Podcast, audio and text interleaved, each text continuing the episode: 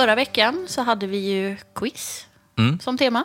Jag tänkte att vi börjar med att prata om det idag. Säkert eh, många som är nyfikna på om de hade rätt eller inte.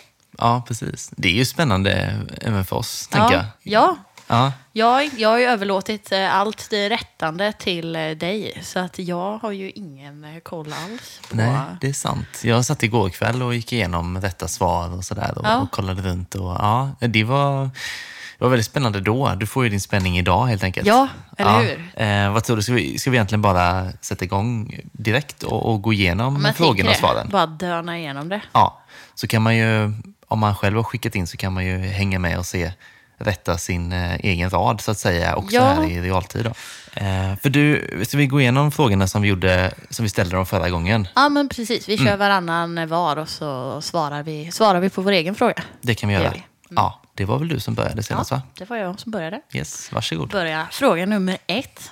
Eh, vilken var den första ölen vi provade i podden? Var det ett Ölgäris Flower Power, kryss Stigbergets Slow Gold eller två Brewski Lions Den?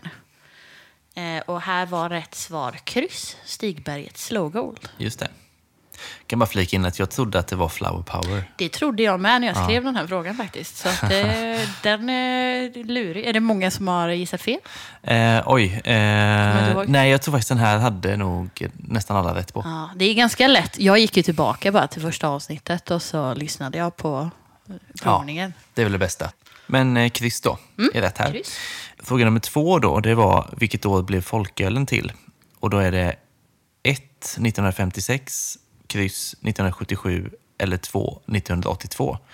Och det är då kryss igen, 1977. 77. Ja.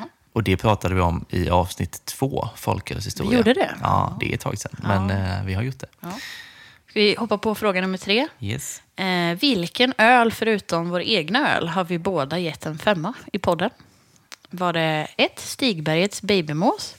Var det kryss Bräckeriet Rips? Eller var det två Intergalactic från Stockholm Brewing? Och rätt svar var då Babymåsen från Stigbergets. Ja, en etta. Mm. Eh, det fick vi klippa bort i förra avsnittet för vi avslöjade detta. Ja, det var mycket som vi började prata om spontant. Som Ja. så här, oj. Mm, ja, Så att, ja, får inte bjuda på för mycket. nej. Fråga nummer fyra.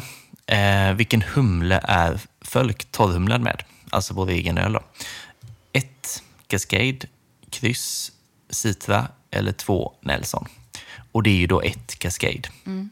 Och det eh, tror jag faktiskt alla hade rätt på. Jag tror vi har Ja. sagt det kanske för många gånger. All, kanske, man kan aldrig säga det för många gånger. Nej, men den var nog enkel. Ja. Eh, nästa fråga var fråga nummer fem. Eh, vilken öl vann fulölstestet? Alltså den som var sämst av alla. Eh, var det ett Mariestads, kryss Sir Taste-A-Lot eller två Sofiero? Och här var ju rätt svar Sofiero. Japp, en tvåa. Fortfarande men för livet efter den provningen. Ja, den gör vi inte om.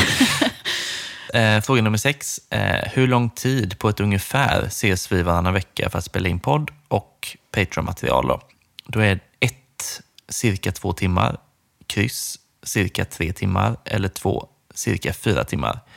Och det här är ju kryss då, cirka tre timmar. Det var nog inte alla som hade rätt på den faktiskt. Nej. Många trodde nog att det var två. Och det, det kan man ju tänka sig. Det borde ta två timmar. Jag vet inte riktigt vad som inte händer. vad vi gör. Nej, vi är ganska fokuserade när vi ses sådär. Det är inte Ja. så mycket chitchat. Vi kör på. Men ändå försvinner tid. Ja. Så kryss där. Nu är vi då på fråga nummer sju. Yes, vi är Eh. halvvägs. Vilket datum släpptes det första avsnittet av Fölkpodden? Var det 1. 21 augusti, kryss 22 augusti eller 2. 23 augusti? Och här var då 21 augusti, alltså 1. Yes. Sen fråga nummer åtta. Vad är det för moms på folköl? Antingen är det etta som är 6 procent, kryss som är 12 procent eller två som är 25 procent.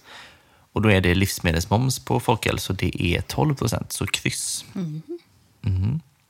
Fråga nummer 9. Hur många öl har vi totalt checkat in på Untapped? Och- detta var ju då innan, jag vet inte om du har checkat in några fler öl, men det var ju när vi förra avsnittet kom. Ja, vi sa ju ett datum och sådär också. Ja, men var precis. det för oktober eller vad det var? Ja. Sånt. Mm. Var det 1,69 öl, kryss 72 eller 2,75 stycken öl? Och rätt svar är 72, alltså Japp. kryss. Precis. Fråga nummer 10. Eh, vad spelade vi in de första avsnitten av podden? Var det då 1. Solgruvan, kryss, kolgruvan, 2. Målgruvan. Eh, och här är det kryss, kolgruvan. Och Den spoilade vi också ja, i precis. avsnittet. Vi har sagt det ofta och vi Jaha. sa det i förra avsnittet. Vi kunde inte hålla oss. Nej. Så att, eh, den fick man nog på köpet. Liksom. Solgruvan är ändå väldigt fint. Ja, Men eh, så var det inte. så Kol, var det inte. Det är kol som gäller. Ja. Så kryss igen då, eller igen. Det är kryss helt enkelt. Mm. Ja. Då var det dags för min sista fråga. Mm. Fråga nummer 11. Eh, vilket bryggeri har vi provat flest öl ifrån? Exklusive vildserien då, eftersom eh, vi gjorde alla dem i en provning Ja. från bryggeriet. Ja. Ehm, var det ett, fortfarande bryggeriet, kryss, Mikkeller eller två, Stigbergets? Och här kom vi ju på sen, lite i efterhand, att vi har provat öl men inte checkat in dem. Nej. Så här kunde man ändå, eh, mest incheckade öl var Bräckeriet. Men om man har gissat Stigberget så kan man få rätt för det också. Mm. För att det var tydligen lika många. Det är bara att vi inte hade checkat in dem. Nej, precis. Jag tror att frågan ställdes på två olika sätt i podden, Ja. om jag minns det rätt. Sådär. Det ena var Untapped och det andra var en fråga utan Untapped i meningen. Och Det är väl lite hur man, hur man tänker själv då när man lyssnar. Ja. Så nej, men det känns väl bra att man får rätt för ett och två. Då. Ja. Mm. Ja. För det ja, får anses rätt. Liksom. ja, Det beror på hur man räknar egentligen. precis. Eh, Så där har man liksom en dubbelchans. Man tycker man är tydlig och så missar man ändå en bit. Men eh, Ja. ja, det är dubbel chans. Ja, det är dubbelt. Ja. Mm. Då tar vi fråga 12 och det är sista frågan. Och då var den så här. Vilket av följande bryggerier har inte bryggt julfolköl? Eh, är det då Hönöbryggeriet så är det en etta. Är det kryss så är det Barlind och är det två så är det Nynäshamn. Eh, och det är så här att den här frågan hade folk lite svårt med. Mm. Eh, Hönöbryggeriet hade premiär av sin folköl, julöl, på Fölk faktiskt, 2018. Nynäshamn har också julöl som är folköl, men inte Barlind. Han, nej, en ja, precis. Han hade alltså, som jag har letat upp sådär, så hade han en lättöl som var julöl för ett antal år sedan. Ja, men då var det ju en julöl. Eller? Ja, fast inte folköl. Ah, oj. Ja, oj. Du ja. ser, där är en sån riktig rävsax. Het. Ja. Ja, så äh, ingen folköl. Så rätt svar är ju kryss Barlind på detta Ja. då. Mm.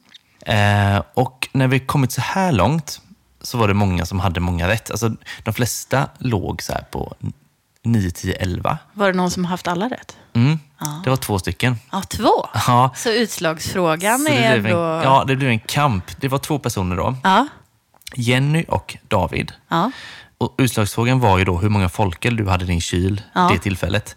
Jenny gissade på sex stycken. Ja. David på 17 stycken. Ja. Och då får du väl komma med svaret här nu då, så vet vi vem som vann. Får man säga bra jobbat David tänkte jag säga. Han var väl närmast men ändå inte i närheten eller vad man ska säga. Nej. Jag hade alltså 24 stycken folköl. Mm. Det var lite obehagligt faktiskt. Jag trodde Ja. inte det var så många men eh, Nej, det är, det är en del. 24 stycken folköl. Mm. Och det betyder att David Ågren, som han heter, Ja. eh, vann ju detta med minsta möjliga marginal egentligen. Då. Grattis David. Ja. Och eh, ja, tyvärr Jenny. Ja, det var ju snöpligt, Ja. såklart. Eh, men eh, David ska vi ju då skeppa iväg en, en tygpåse och en fölk till, en Ja. öl. Så det läser vi ju inom kort. Det gör vi. Ja, så blev det med detta. Men vad kul. Får jag tacka de som deltog. Ja, vad Det roligt. Ja, väldigt kul att få in svar på det. Ja. Eh, jag tänker att vi kan köra någon mer tävling någon gång. Ja, Ja, om det är quiz eller något vi annat. har Det är både tygpåsar och öl kvar. Ja. den här eh, eh, takten som jag ger bort öl till folk så eh, kommer jag nog inte ha så många kvar snart. Men Mm. Nej. det är roligare. Sharing is caring. Ja, men verkligen så. Sen då, om man inte vann en tygpåse. Mm. De finns ju fortfarande om man är sugen på en. Vi har ju ett gäng, liksom, så det är ju bara att höra av sig på Instagram, burkar och flaskor, eller mail folkebg.gmail.com. Då. Kostar 200 kronor för två stycken. Ta det i annan ordning idag. 200. 200 för två. Ja. Eh, 120 för en. Just det. Ehm, så. Om man är Patreon så kostar det ju då, vi tar det i samma Ska du- ordning då. ja, okej. det blir så här 150, jobbigt i hjärnan nu. eller? 150 för två om man är Ja. Patreon och 80 för en. Här är bra hjärngympa alltså. Det är ja. jättebra hjärngympa. Och, eh, nej men det är en bra, bra grej. Och, och vill man då bli Patreon så man får bland annat det priset men också man får ju eh, poddmaterial faktiskt varje vecka om man blir Patreon. Ja, men precis. Istället för varannan. Eh, och i, till detta avsnittet då, eller det som släpps eh, förra veckan ska man väl säga då, Mm. eller så. Vi kunde ju inte svaret på varan, varandras frågor Nej, riktigt. inte helt. Nej. Eh, och vi pluggade inte någonting innan. Så i det Patreon, så senaste Patreon-avsnittet så svarar vi på varandras frågor och quizar själva.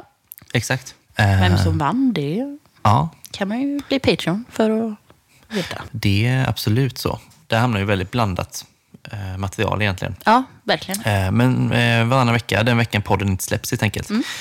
Eh, Idag ska vi prova en öl. det ska vi göra. I Patreon alltså. Yes. Eller vi ska prova fler öl, men Ja, men det blir en exklusivt för Patreon Mm. då. Ehm, men då går man in på patreon.com som då är p-a-t-r-e-o-n.com. Eh, söker på Folkpodden, trycker på Become a Patreon och sen följer stegen helt enkelt. Mm. Så lite uppgifter att fylla i. Så kostar det en dollar eller om man vill ge mer än så per månad då, precis. så får man detta. Mm. Ehm, det kan man unna sig tycker jag. Ja. Mm. Är det någon slags julklapp förresten? Att unna sig, ja, Fast ge bort det till någon annan. ja lite extra Det material. kan man göra också. Mer av oss. Ja, man kan ge bort sånt. Men eh, det är väl det så. Men eh, jag tänker på eh, om vi bara, vi har typ inget mer att säga om vår eh, collab folköl. Nej, eller ja, nej. Jag vet inte vad man ska säga. Den är ju på väg att ta slut, så mm, vill man ha den så får man skynda på. Ja, vi kan väl säga så här att, att alltså, Brill som sköter distributionen av den, de som de hade fått till sig tog slut. Och då hörde de av sig till bryggeriet och frågade, har ni fler? Och då fick de 90. Vilket ju är ingenting Nej. egentligen.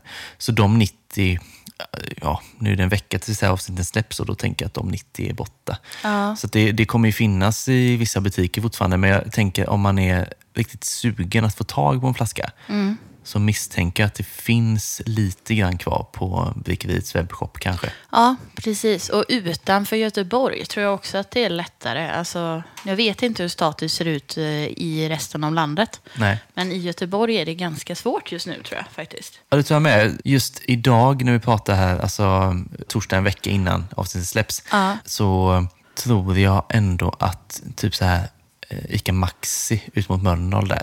Jag fick en Kanske. bild på en tom hylla Du, häromdagen. den var tom. Okej, ja, då släpper vi den eh, Så snabbt. den är nog slut. Jag skulle gissa Nya Varvet kanske. Mm, nya varvet kanske. Ica Nya Varvet. Fast det blir väldigt spekulativt då. Ja, Som sagt, precis. det är en hel vecka kvar tills... Men jag eh, vet att den är slut. Den vi har sagt förut. Ica Karl Johan. Mm. Hemköp högst på höjd. Ica Maxi i Mölndal skulle jag säga är slut också. Mm. Så där den kan finnas är ju... Det finns i skriva, eller talande stund så fanns det två flaskor kvar på 2112 på okej. Heden. Ja, Ica Fokus har jag ingen aning om. nej. Och Nya Varvet vet jag inte heller.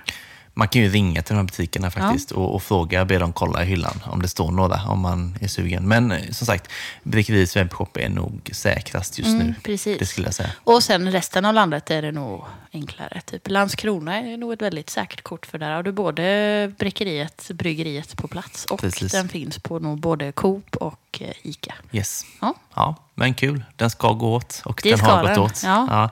Eh, jag har en eh, liten spaning idag. Ska Ja. vi köra den? Kör på. Vi har ju tidigare pratat om Systembolagets nya butik Mm. med nytt koncept som ska öppna då i Nordstan. Och nu är det snart dags. Mm. Så jag känner att det kanske var dags att, för oss att återvända till och prata om det lite grann. Ja. Vi har nog tidigare pratat om att de ska ha growlers som de ska fylla med folköl. Nej, Ja. eh, alkoholfri Ja, öl såklart. Ja. Det är ju nytt i alla fall för den butiken då. Mm. Det som också nu visar sig vara nytt, det är ju att de kommer ha viss öl kyld. Mm. Vi har ju, som jag minns det, spekulerat lite kring detta. Om Mm. den kommer vara kyld eller inte. För att vi har väl tyckt att den, den borde vara kyld. ja, men också att det har funnits en problematik i att det ska vara rättvist mellan Ja. alla bryggerier.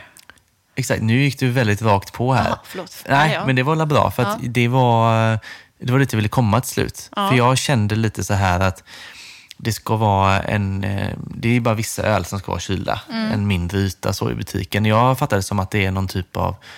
Alltså man kan tänka sig som på ICA exempelvis med eh, mejeriprodukterna. Liksom. Mm. Något sånt tänker jag, att det är lite kallt i hela rummet. Liksom. Men det var väl mest eh, Systembolagets butik här, det var väl för liksom, välhumlad öl om man säger så, som, som skulle stå där. Vilket ju är en bra tanke för det kanske är den ölen som behöver det mest då. Ja. Men jag kan inte låta bli att känna att varför kyler man inte all öl då? Det är nog att det inte finns kapacitet för det kanske. Fast jag tänker att det är ganska lätt ordnat ändå. Om man, om man tänker sig visualisera som det är på ICA exempelvis. Det känns ju inte jättesvårt att göra så i hela... En hel vägg med kyld öl. Ja. hade varit fint. Faktiskt. Det hade varit fint. Ja. Men det är ju, ja, precis det jag skulle komma till till slut här.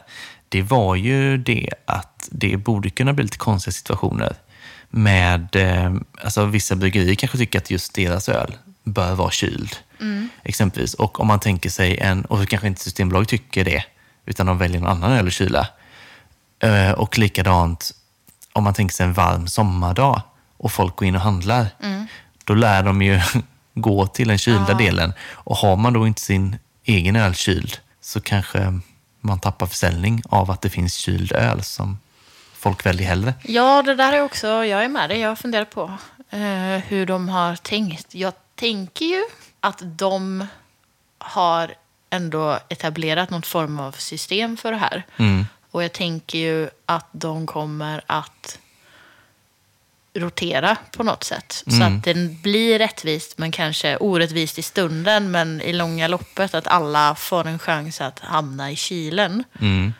Men det är klart att man kommer lockas med att köpa en kall öl. Ja. Sen är ju ändå fortfarande problematiken, jag tänkte på det.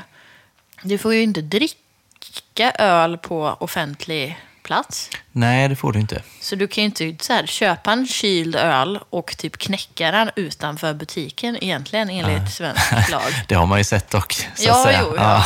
Inte kall öl, men ljummen öl nej. har man ju knäckt utanför. Ja. eh, Nej, men det är sant. Det får man ju egentligen inte. Nej, Nej. Eh, Men det är ju, ja, ja, det är ju som det. Men Mm. ja, det finns mycket... Nej, jag vet inte. Jag, jag har inte läst... Jag hörde också då, alltså jag har hört det länge det här med att det ska finnas kyld öl. Mm. Men inte liksom... Och att problemet har varit rättvisan.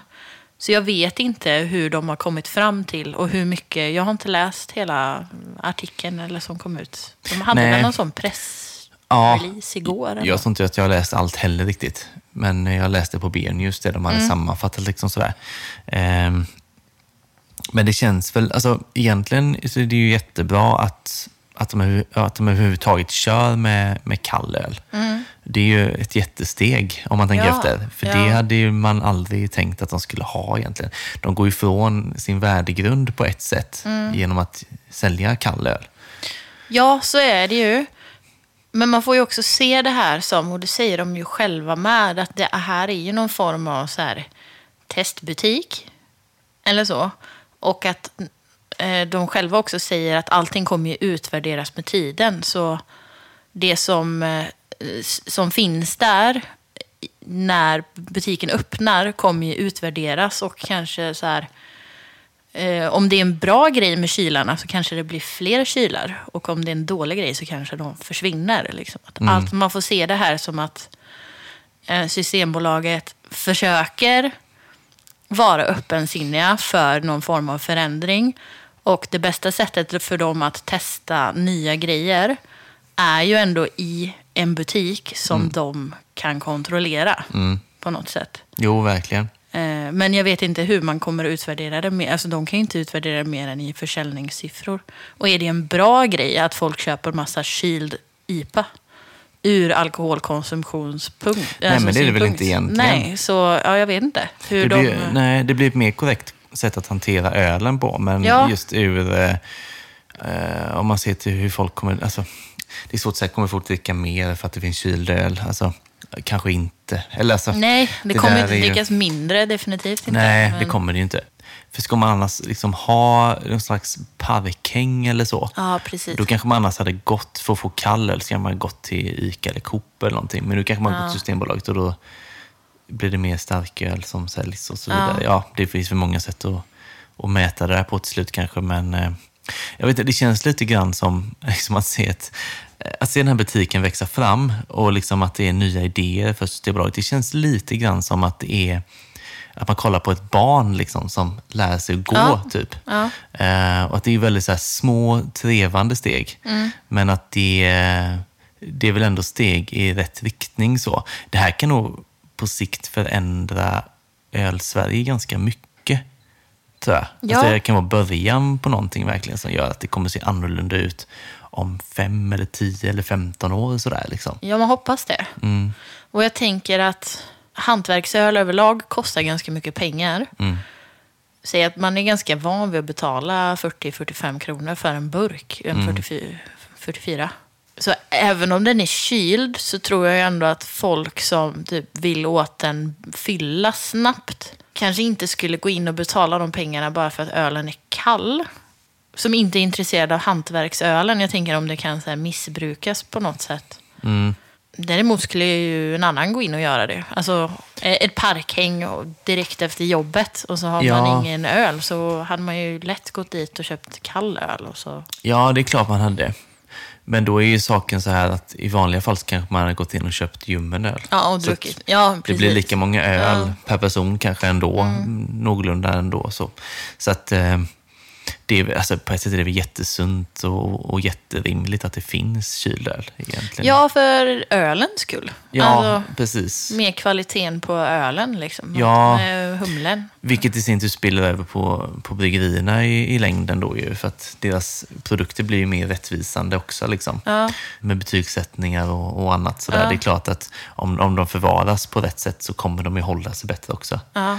Eh, så att nej, alltså egentligen är det bara plusgrejer, men det är ju eh, ändå spännande att allt, allt är Ja. nytt och att, att det, Det testas lite nya säger, grejer. det ska bli väldigt kul att följa den här eh, bebisen ta sina steg Ja. fram. För det är i november de öppnar. Jag Ja, fjärde Ja, det är november. Mm. fjärde november. Okej, ja, men det är ju jättesnart då när det här Ja, släpps. jösses, ja. Är du sugen på att gå dit själv eller? Alltså jag har ju så här... Jag, alltså, förlåt mig, men jag förstår inte riktigt. För mig så spelar det ingen roll, för jag bor i Göteborg och fokus kommer vara på lokal hantverksöl. Ja, det är lokal som gäller. Ja, så Ja. har jag liksom tolkat det till mest fokus på liksom Göteborgs bryggerier. Eh, jo, men för det frågade jag eh, han på Vega när jag var där. Ja. Vi pratade om i förra avsnittet. Magnus. Ja, Ja. det här med namn är jag jättedålig på. Eh, men han skulle ju börja jobba. Han har slutat på Vega och ska börja jobba i den här butiken. Och då frågade jag honom och då var det liksom fokus på lokal hantverksöl. Mm. Och då blir jag lite så här, ja men det finns ju redan jättebra utbud på eh, Systembolaget på Nordstan. Ja, som, alltså, som ligger ju- vägg i vägg. Mm. Och ölen kommer ju vara kvar där med. Mm. Så att, alltså, jag kommer ju inte rusa dit. På upp, jag kommer inte hänga på låset på Nej. port, öppningsdagen. Liksom. För det är inte direkt heller som att Systembolaget kan så här. Ja, idag öppnar vi. Nu har vi ett exklusivt släpp av den här, eh, den här ölen som bara finns i en begränsad upplaga. Först till kvarn. Så får de ju inte göra. Nej, liksom. inte. Och jag tänker att det är sådana saker som hade lockat mig till att kanske vilja gå dit. Ja. Men det är klart att jag kommer gå dit så som jag nu går till Nordstan när det kommer lokalt och småskaligt och tillfälliga släpp. Så Mm. går jag ju oftast dit samma dag och köper ölen där. Nu kommer jag gå vägg i vägg och köpa samma öl kanske. Ja, alltså jag tänker kommer, det kanske kommer komma in lite mer sådana här mindre batcher som kanske hamnar på två pubbar i stan typ. och Ja, så man görs de på hoppas. burk också så Ja. säljs de på det systembolaget. Ja, Kanske. Då fyller det väl någon typ av funktion, tänker jag. jo, men det gör Och jag tror att det funkar. Alltså placeringen ur ett turismsynpunkt. Alltså för folk som inte är från Göteborg. Ja. så är det nog väldigt bra. Så Ja. som jag tänker att den här butiken i Göteborg, om den går bra, så är väl tanken att de vill etablera liknande butiker i kanske Malmö och i Stockholm och sånt. Och då kommer det ju vara... Jag tänker ju då att när jag åker, om jag åker ner till Malmö, då kommer jag ju vilja gå till Malmös motsvarighet till den här butiken. Mm. För att jag vill titta på lokala hantverksöl från Malmö. Det är ju perfekt liksom. Så Ja, för mig känns det mer som en, en butik för utom socknes än för göteborgare. Ja, men kanske lite så faktiskt. Ja, men det, det ligger nog något i det. Och jag själv är sådär, ja, jag kommer väl vilja gå dit precis som du liksom. Mm. Sådär. Men jag kommer heller inte vara alls manisk i det. Nej. Utan det blir väl när man är i närheten typ liksom. Eh, Ja, och vi har ju så mycket öl i Göteborg, alltså från Göteborgs bryggerier. Mm. Jag förstår ju att det är svårt att få plats med allting. Eh, Jo. Jag tycker bara att det räcker med att byta systembolag. Alltså jag brukar gå till Nordstan eller till Avenyn på lunchen. Mm. Men sen om jag då, närmaste hemma är ju Karl Johansgatan, Systembolaget där. precis. Och när man går in där, då är det helt plötsligt så här, oj, den här ölen har inte jag sett förut. Från, Nej. alltså, mm, Det är lokal öl som dyker upp. Det är nästan alltid dit jag går faktiskt. Och det är problematiskt för mig som försöker sluta lägga pengar på öl. Och så Ja. hittar man ny rolig öl. Så man bara, mm, den här Ja. låter ju intressant. ja, Det är en farlig butik för mig, tänker jag, om jag ska samla allting på samma ställe. Men tänker ändå att man har koll på det mesta. I, ja, jag vet inte. Det är väl bra att allting samlas, om Ja, är bra. Mm. allting. Om det verkligen är all lokal hantverksöl i den butiken. exakt. För annars blir det samma sak nu. Som, ja, om det ligger, finns några där för att bryggeriet ligger närmast det systembolaget. Så, Mm. sådär. Ja, nej men de får väl ha stort upptagningsområde tänker jag. Och plocka in allt. Ja. Det måste ju vara tanken. Nej, men jag vet inte. Det, är- det är så här... eh, Det är spännande att följa och se Ja. vad det blir av. det. Och det är ju bara en, en testperiod också på tre år ju. Som Ja, de har kontrakt där. Ah. Ja, sen bygger de om i Nordstan och så, så då har de inte det längre. Men den- det kan ju fortsätta någon annanstans. Ah, eller sådär den kommer kanske. inte vara kvar om tre år. Nej, de ska utvärdera då. Ah, ja. Så det är ju otroligt statligt att säga så. Ja. Men eh, det är så det är. Men det är ju skitintressant alltså. Ja, ja, men det är ju det. Det är ändå något nytt Och som... eh, ja, alltså det tyder ändå på någon form av liksom vilja Medvetenhet och ja, sådär. Ja. till förändras lite. ja, men verkligen. Det, det får man ändå säga. Vi, vi skulle kunna nöja oss där, men jag kan också slänga in att om man vill vara kritisk så kan man känna att den hypen som finns kring eh, hantverksbryggerier nu och den mängd bryggerier som finns i Göteborg, den fanns ju för fyra, tre, fyra år sedan också. Ja. Så de är inte supersnabba kanske. Nej, nej, snabba eh, är de inte. det kommer Det likväl en- bli eh, kul att se vad som kommer eh, bli av detta. tänker det, det är så stora, tunga saker som så tar lång tid på sig att ändra riktning. Liksom. Man ser Systembolaget som en trög... Ja, och det är väl tung just det. Liksom så här, man tycker att det är en liten grej på ett sätt. Att, på ett sätt stor grej, men på ett sätt liten grej att de ska kyla en liten mängd öl. Ja. Men det är också så här, saker och ting går ju långsamt. Så rätt Ja. vad det är så kanske det är en hel butik med kyld öl då.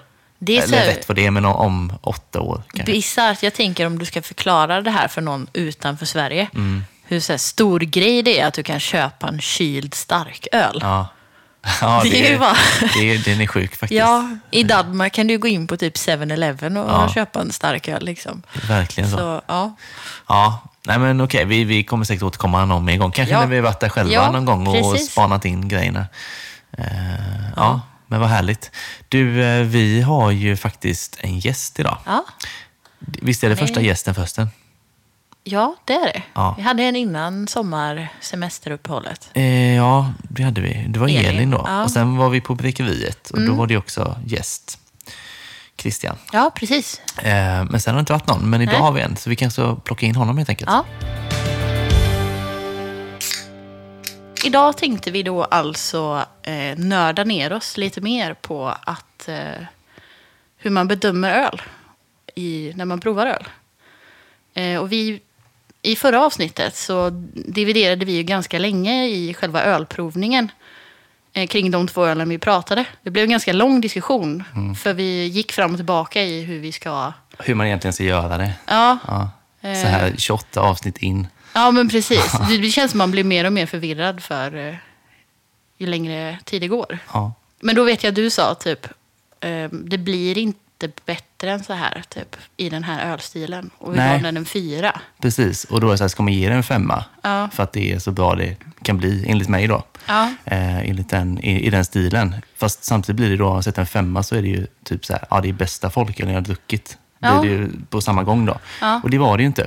Så det är ju mäckigt. Ja, det blir lite rörigt. Eh, Så idag har vi tagit med oss en eh, expert För att reda ut lite mer. Alltså vi tänker att vi kopplar bort det här med om vi tycker att... Alltså man vill se bortom om man tycker om, tycker om det eller inte. Om man tycker det är gott eller inte. Men mer, är det här en bra...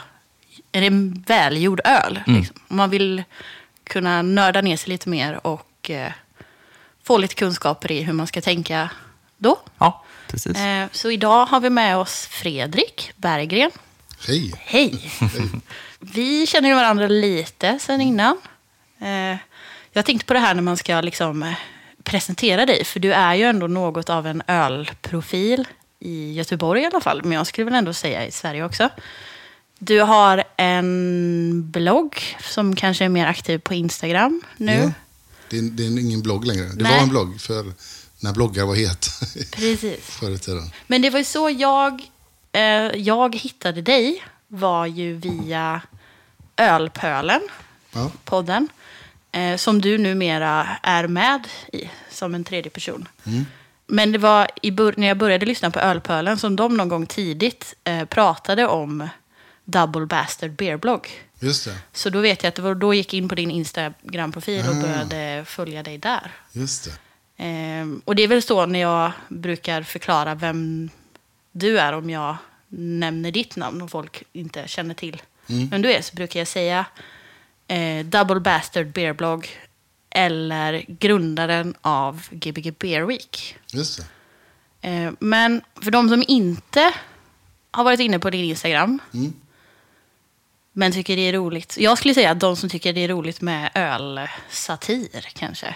Ja, det är lite, det blir lite skämtkonto. Ja. Sådär.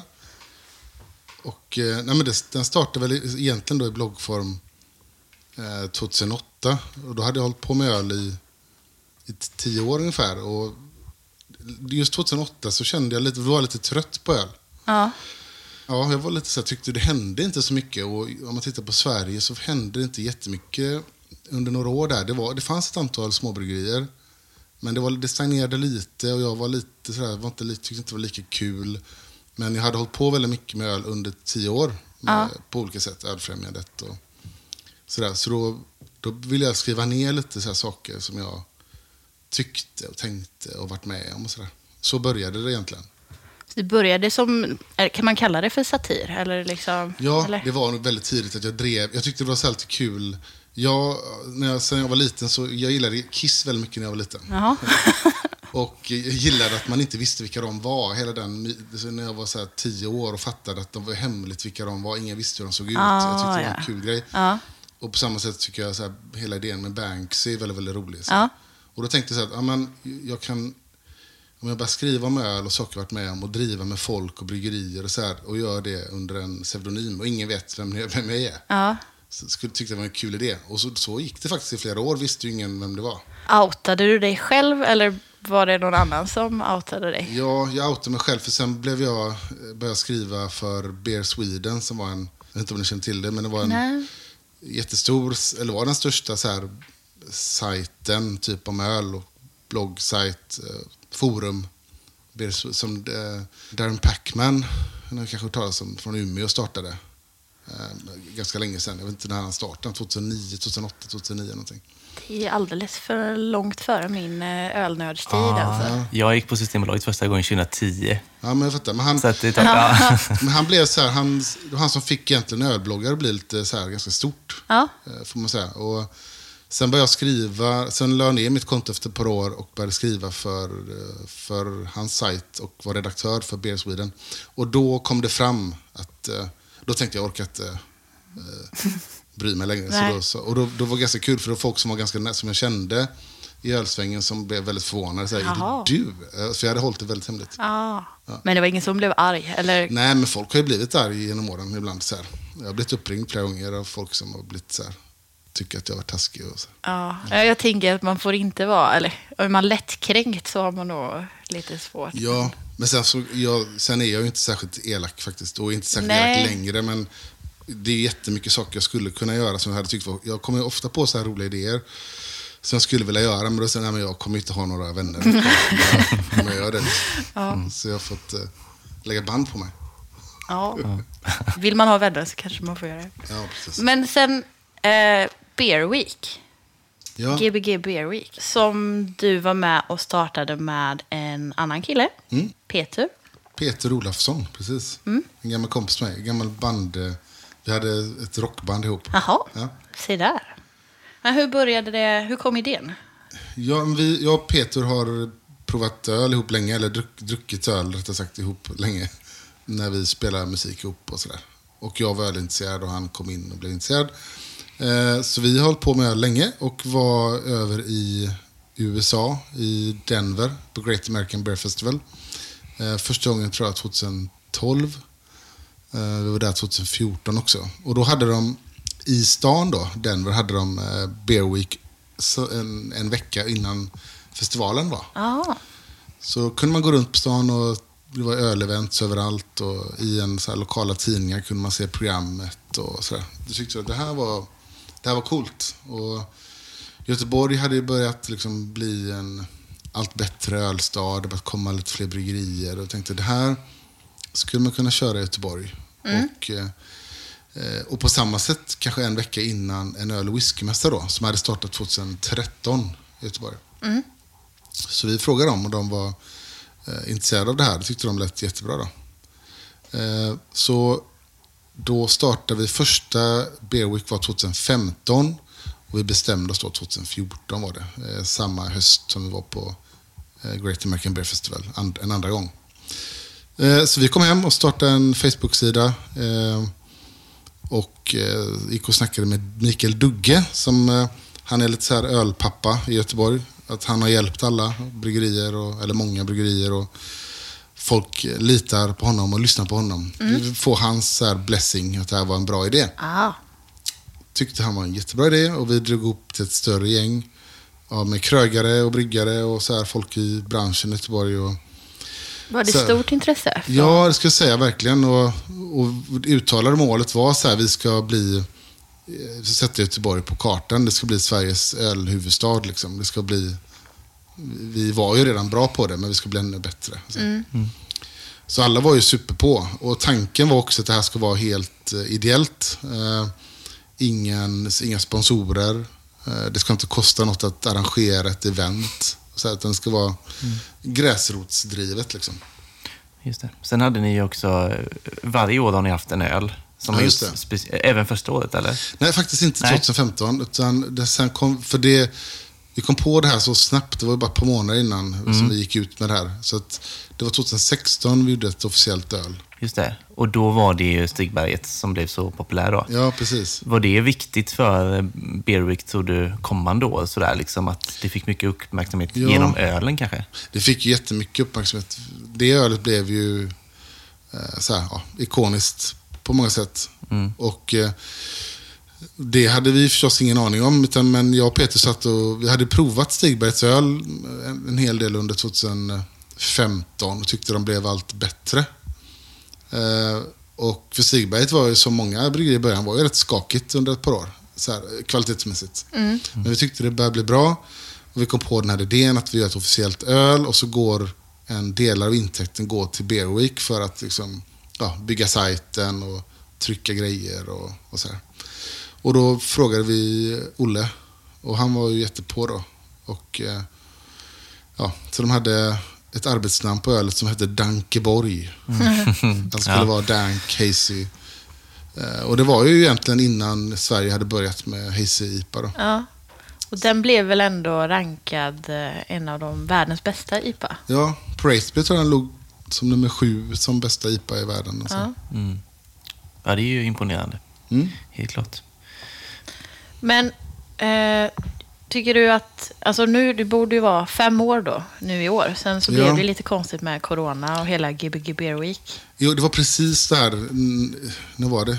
När startade vi? år? 27 för mars. Det var precis så här veckan innan att det började bli så här känsligt att ska man ens göra det här nu? Ja. Just det.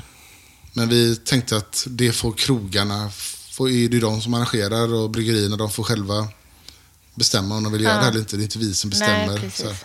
Mm, Och då började ganska många dra sig ur till slut. då. Så det blev ju kanske 25-30 events mot normalt 100 som vi haft sista åren. Ja. Men tycker du att det har, ah, innan då detta året att intresset har ökat och att det finns mer och mer? Ja, alltså första året var det ganska högt stort intresse. Vi kanske hade 70 events någonting redan första året. Ja. Rätt så här kort, 2015.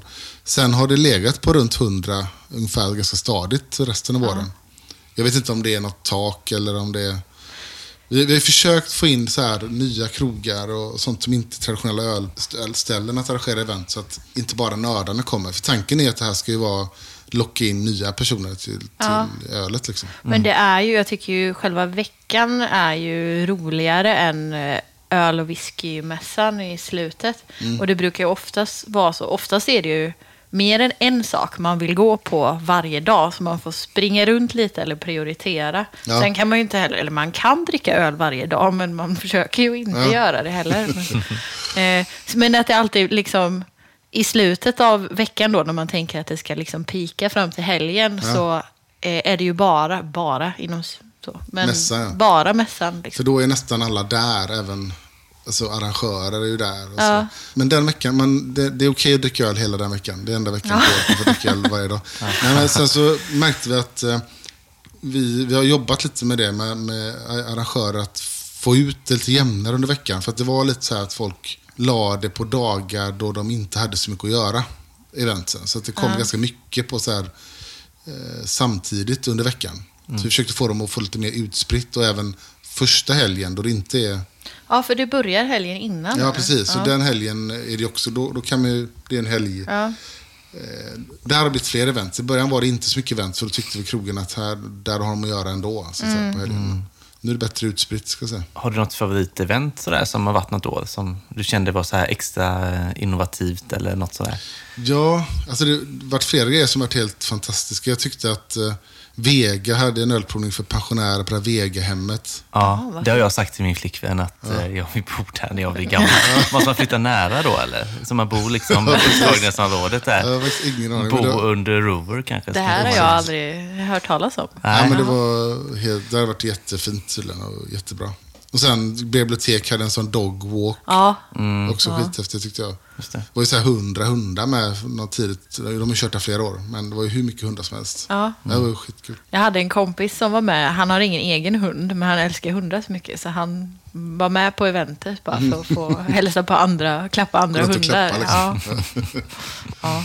Men du har inte bara varit med under Gbg Beer Week, utan du har också varit med i öl och whiskymässan och varit lite inblandad eh, där med. Mm. Och jag, när jag hörde att det skulle bli en ölmässa i Göteborg, så det var 2012, jag hörde talas om det. Då kontaktade jag Stanley Wong som var arrangören. Och träffade honom på Rover faktiskt en kväll var det. Och eh, det visade att han hade varit, han hade arrangerat en del eh, mässor, men inte inom öl. Han kunde egentligen ingenting om öl och sådär. Så han ville ha lite råd och sådär. Så jag blev lite så här rådgivare, låter fånigt, men hjälpte honom med eh, med olika saker. Hur man ska, vilka bryggerier ska man bjuda in och hur ska man bjuda in och lite idéer kring provningar och sådär. Så jag blev ansvarig för provningsprogrammet, alltså ölprovningarna på mässan. Ja. Och hitta bra teman och hitta bra folk som kunde hålla provningar och sådär. Så det körde jag några år. Så ville jag köra en öltävling eftersom jag hållit på mycket med öldömning. Så det tjatade jag på Stanley. Han var lite rädd i början där. För första året var det lite kaos. 2013, det kanske, jag vet inte om ni minns det, men det blev en lite så här publikkaos. Så att alla kom inte in och sådär. Så han, var, oj. Ja. han var lite så försiktig att dra igång ytterligare någon grej som var stor. Men 2015 drog vi igång en öltävling mässan. ja. Och den är, är det jurybedömd eller är det folket som... Det är jury, det är bara öldomare som är med och dömer. Ja. Så, och det finns rätt många duktiga öldomare i Göteborg. Så jag drog ihop ett gäng, 17-18 pers, som satt och provade öl en vecka på kvällar. Då. Ja. 400 öl. 400? Oj.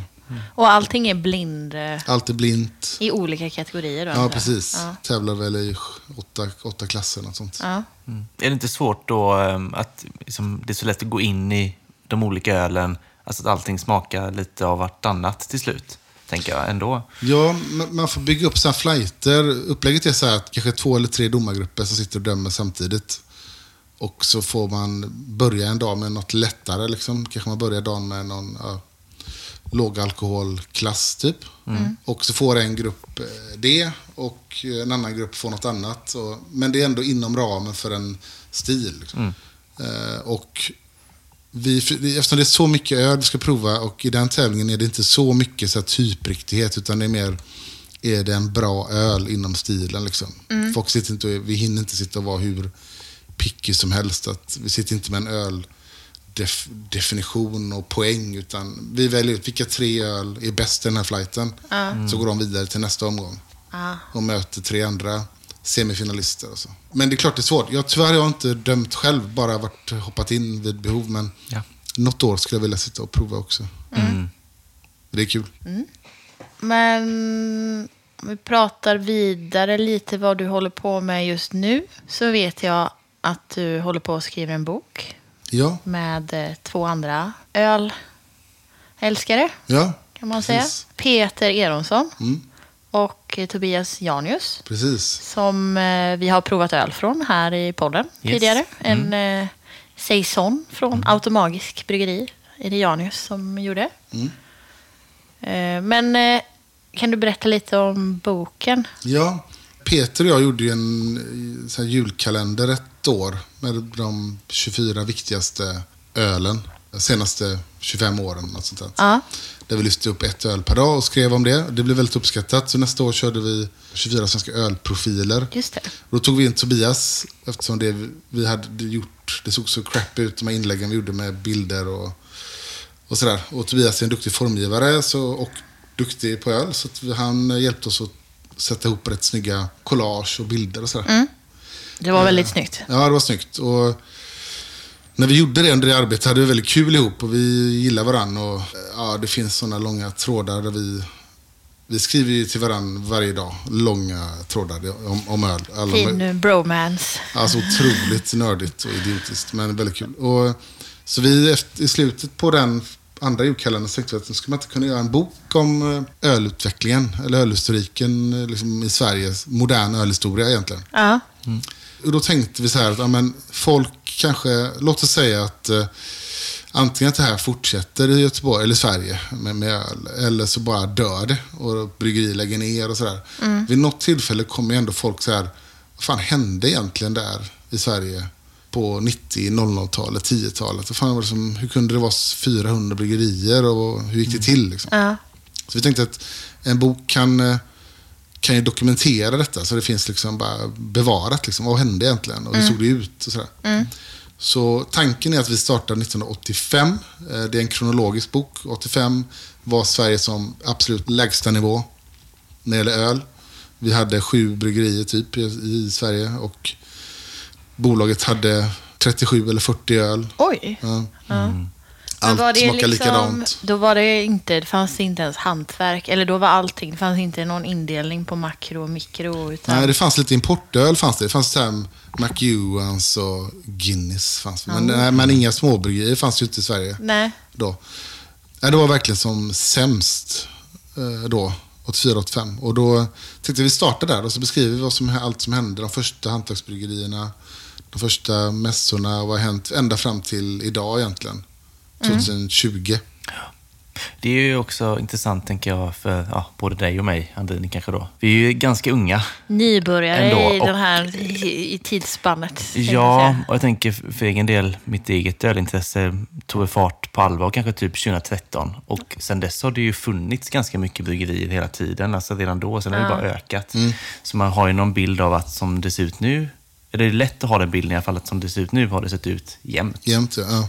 Men skulle du säga att det Precis. liksom blomstrar vi nu? Eller har vi liksom... Det är en bra fråga. Trenden. Alltså, någonstans, vi tycker 2020 kan vara intressant också utifrån, utifrån ett coronaperspektiv. Nu, nu verkar bryggerierna gå ganska bra ändå. Ja, man trodde att Men det i början var det, tänkte vi så här, när vi började skriva den här boken då, i, eller bestämde oss för det här där i mars, april, liksom, att fan det kommer ju försvinna massa bryggerier i år, tänkte vi. Ja. Och då kanske det blir ett bra bokslut liksom, fram till i år. Vad hände egentligen? Men nu verkar det ju liksom ändå gå bra för rätt många. Säga. Men det som är roligt med det här, vi åker runt och träffar så här profiler som har startat olika hembryggarföreningen och så här. Det är så jäkla kul för man kan hitta man kan hitta så här eh, ground zero för svensk hembryggning. Alltså en exakt tid, en exakt Ah. plats och en exakt person som startade någonting som sen fick bollen i rullning. Och så här. Det är skitkul. Mäktigt. Ja, det är häftigt faktiskt. Men jag vet för, ja men det är ett par månader sedan vi, vi lunchade och så, så pratade du om att ni hade liksom lösa tankar på att ni Mm. skulle, eller ni, att ni pratade om att ni kanske skulle skriva en bok. Mm. Och sen typ en vecka senare så hade bollen, var bollen satt i rullning liksom. Ja. Och då vet jag att du sa eh, att ni ville ha den klar till jul. Ja. Hur långt har ni kommit? Det kommer inte vara klart till jul. Nej. Eh, vi var lite naiva där tror jag. Eh, vi märker att när man börjar liksom dra i olika så här, trådar så märker man och lyfta på stenar så kommer nya saker hela tiden. Och så här. så vi, det är mycket jobb med research. Vi har gjort eh, i princip nästan alla intervjuer vi ska göra. Vi har träffat alla vi ska träffa fysiskt, liksom, suttit med dem. Ah. Sen så gör vi mycket intervjuer på telefon och mejl och sådär. Så vi har gjort det här pusslet har vi lagt till stor eh, del. Ja. Och vi har börjat skriva, men vi har ganska mycket kvar att skriva också. Och sen ska det här sättas och sådär. Så att, eh, vi har sagt till våren eh, nästa år kommer det, Ja. kommer det vara klart. Blir det någon folköl? Absolut. Mm. Vi kommer skriva om, för det har ju hänt verkligen i år. Det är ju, Ja, ni verkligen. ligger verkligen i tiden för det här. Och vi kommer skriva om vad som har hänt. Och såklart kommer vi skriva liksom coronan och lite vad, som, vad det tvingade fram för nya typer av åtgärder från bryggerierna, folkölen och ja, men det kommer kommer med. Konspirationsteoretiker säger ju att det var vi som eh, startade corona. För att, få, för att vi började podden lite innan. För att få den eh, Ja. i... Ja. Jag tänker inte dementera eller bekräfta. var inte bekräftad. Det var ett virus som låg i bräckeriets folköl. Ja, precis. Ja. Nu är det det andra vågen kommer nu med folk. Ja. nej.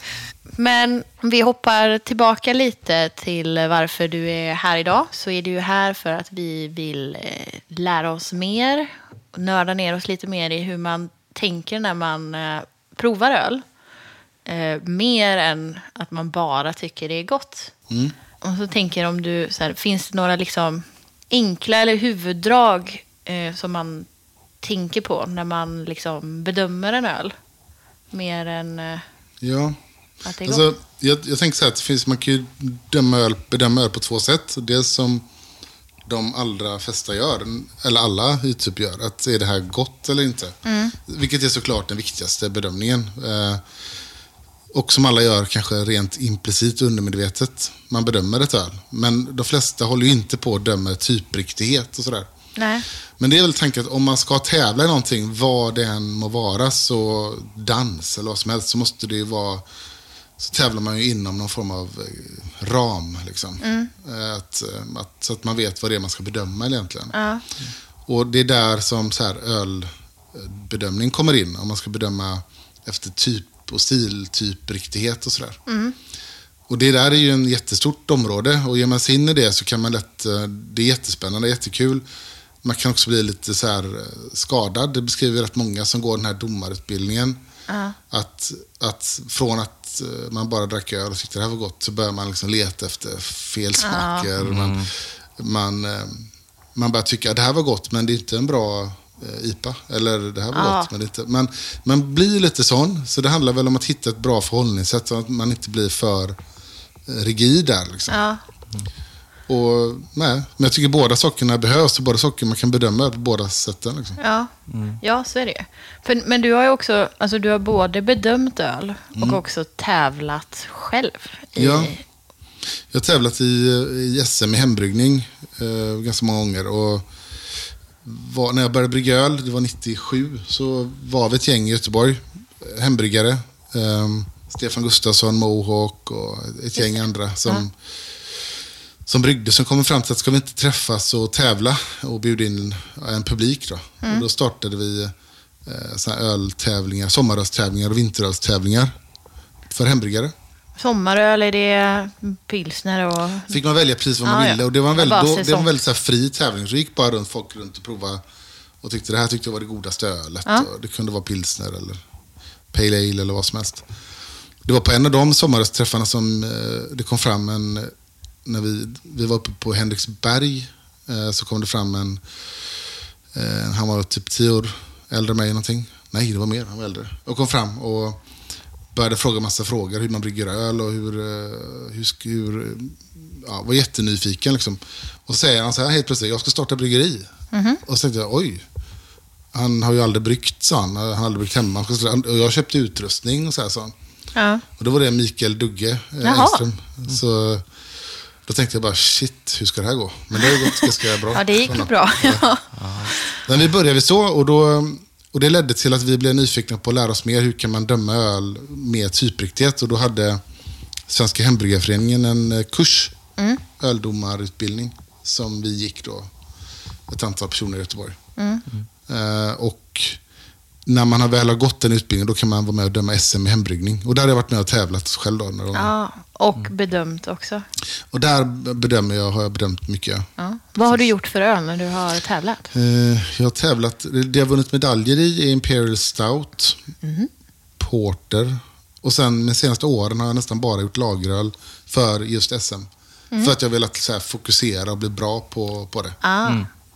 Lite så, nörda in mig lite och försöka göra en riktigt bra pilsner och sådär. Så det har jag tävlat i. Vi eh, ska ju testa öl Mm. snart. Eh, Jag bara tänkte så här, eftersom vi kommer dricka folk eller så här, bedömer man, skulle du säga, svag öl annorlunda gentemot stark öl? Det är en jäkligt bra fråga. Jag tycker ni har pratat om det här några gånger i podden. Att det är det jag tycker är lite synd när man bedömer folköl. Eller många bedömer folköl på Antapped och sådär. Och så kanske de ger... Det är sånt som kan, jag kan gå igång på lite så här, bli irriterad. Men så här, men det, eh, gott men eh, inte så mycket smak. Eller lite tunnare än eh, den där dubbellipan. Ja, det är för att den är 3,5 procent. Ja. Att folk inte riktigt bedömer vad det är, utan de bedömer lite grann vad de skulle vilja att det var. Så gör rätt många tycker jag. Ja. Eh, Så jag tycker nog att när man bedömer folköl så tycker jag man måste ta hänsyn till vad det är, att det är ett svagare öl. Liksom. Och är det bra inom för att vara folköl? Är det bra inom folköl? Liksom? För det är svårt för en 3,5% IPA att tävla med en 7% IPA. Kanske. Det Ja. behöver ju inte vara det, men det, det kan ju Ja. vara det. Det kan vara det. Ja, precis. Så är det ju. För det har vi ju haft lite sådär vet, i början framför allt. För vi använder oss av en skala 1 till 5 då.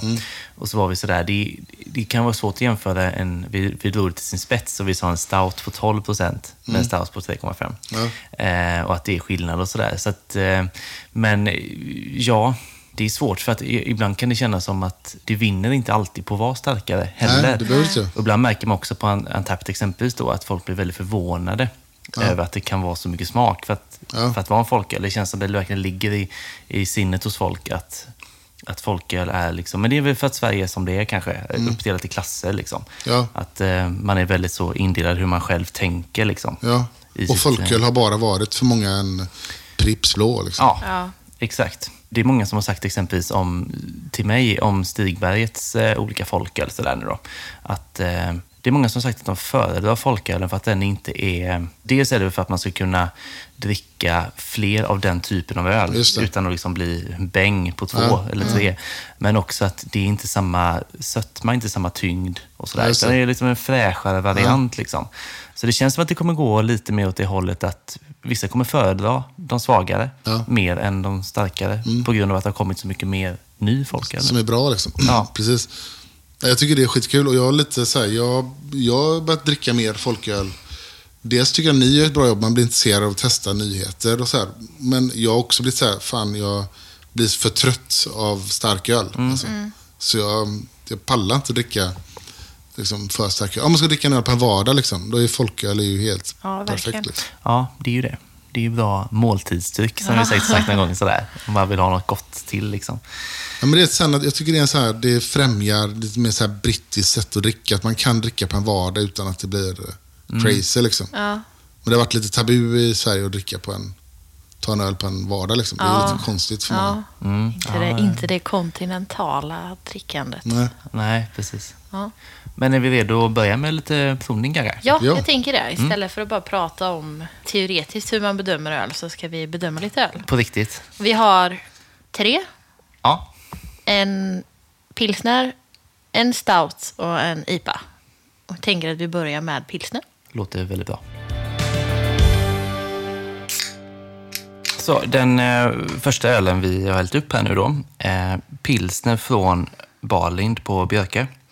Eh, som heter Pilsner 475. Eh, 475 är ju då eh, postnummer, början postnummer ute på Björke.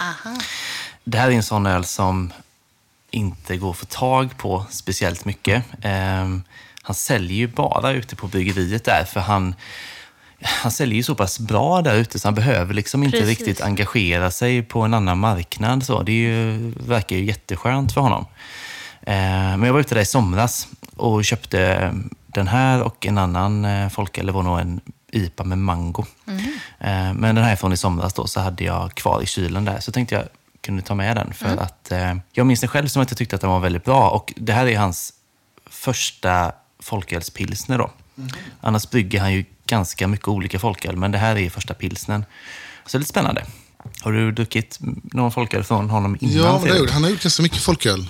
Eller svagare öl har han Mm. gjort en hel del. Och han är ju väldigt bra på det. Ja, Verkligen. och jag har inte så här exakt siffra, men det är ju typ 50-50 Okej. eh, folköl, starköl som han brygger. Så det känns ju ganska unikt, om Ja. man kan säga ganska unikt. Men eh, det, är, det är inte helt vanligt i alla fall. Nej, och folk verkar vara lojala där ute och köpa hans öl. Det är Mm. skitkul. Ja, verkligen.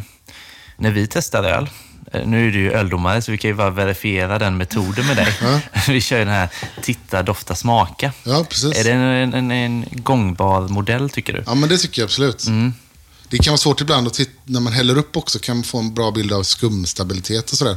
Mm. Det kan vara svårt ibland när man provar många och ska bara ha lite grann och sådär. Men Just det. Folköl överlag skummar kanske inte riktigt lika mycket som starköl, eller? ja, det kanske är så. Jag har faktiskt inte tänkt på det. Jag skulle säga i plastmugg skummar det väldigt bra. Ja. Men eh, i glas... eh, Nu är ju inte jag bryggare sådär, men jag, för att få mer fyllighet i öl så kan man ha vetemalt väl. Ja, mm. Och det har ju vissa i sin folköl för att få liksom mer fyllighet. Ah. Och de skummar ju. Ja, vet, man ju eh, har mycket eh, proteiner och ger mycket eh, skum. Ja, det är så ja. Ja. Ja. Precis. Jag bygger det ju bara på mina så här, referenser kring när jag ska fota en öl.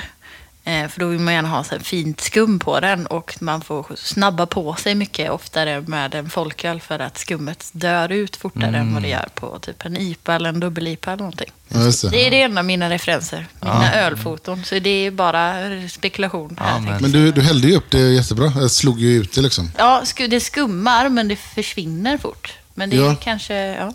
Men det viktiga är väl att slå, ut, kol- slå sönder en del kolsyra för att få fram dofter. Är det det man ska göra? Ja, det är extremt rent liksom. Ja. Vad ska man tänka på när man eh, är pilsner? Alltså, en pilsner, jag, jag vet inte exakt vad han har tänkt här. Jag skulle gissa att det är en tysk pilsner. Jag tycker att den doftar, eh, det känns så. Eh, att den inte, om man nu ska prata så här, igen då, typriktighet, om man ska bedöma det här som en öltävling. Så säger jag, men tysk pilsner, den ska vara, bö, behöver inte ha, men den ska ha, kan ha lite så här nobel, man brukar säga nobel humlekaraktär. Alltså mer så här gamla världen-humle. Tysk humle typ, som, är, som inte ger de här fruktiga grapefrukt, eh, mango, utan det är mer så här lite blommighet, lite örtighet, lite kryddor, den typen av... Så här. Eh, måste inte ha det, men ska ha lite sådana lätta toner av det. Det får inte ha någon så här diacetyl, smörkola, om det är en tysk det. pilsner. För det är tjeckiskt Det då? är så tjeckiska. fall. Ja. precis. Och den här doftar ju alltså, jätterent. Sådär. Mm. Det, du sa att du hade köpt den i somras, eller sa du? ja, precis. Sen har den ju varit i kylen eh, sen dess då. Men den var nog ganska ny när jag köpte den i juli. Ja. Men ja, det är ju några månader sedan. Ja. Det börjar det bli nu faktiskt. För den har ju inte så jättemycket humlarom, men det måste den ju som sagt inte ha. En del kör ju mycket på det. Eh, om ni tänker på eh, OOs pilsner, han kör rätt mycket sen humla. Mm. Det finns rätt mycket humlarom i. Ja. Den här har inte det så mycket, men det tycker inte jag den behöver ha. Nej, Ska vi prova? Det tycker jag. Slänga runt det lite och testa. yes.